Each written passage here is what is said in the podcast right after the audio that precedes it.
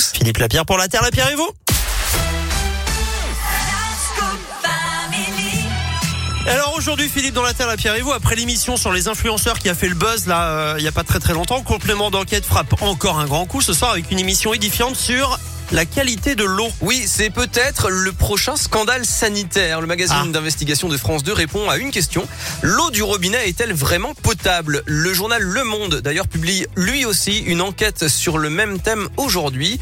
Une commune sur quatre serait concernée par la présence dans l'eau de métabolites, des résidus de pesticides. Votre rubrique va me donner raison en fait.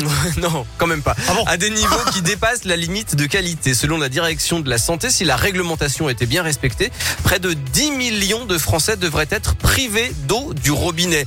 Alors faut-il appliquer le principe de précaution? Y a-t-il un risque pour la santé? On ne le saura sans doute que dans quelques années. En attendant, de nouvelles directives sont publiées pour réguler le problème. En clair, on adapte la réglementation pour que ça passe.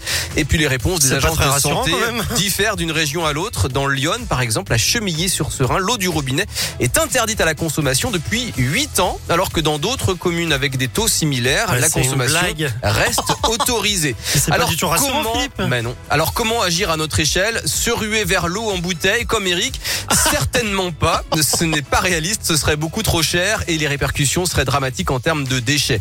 On peut en revanche faire en sorte de limiter l'utilisation des pesticides dans l'environnement en choisissant une alimentation adaptée et raisonnée et en faisant pression sur les dirigeants pour sortir des pesticides de synthèse. En conclusion, rappelons quand même que l'eau du robinet est parfaitement saine dans l'immense majorité des cas. Le ministère de la Santé rappelle que c'est l'aliment le plus contrôlé en France. Des millions d'analyses ont lieu chaque année.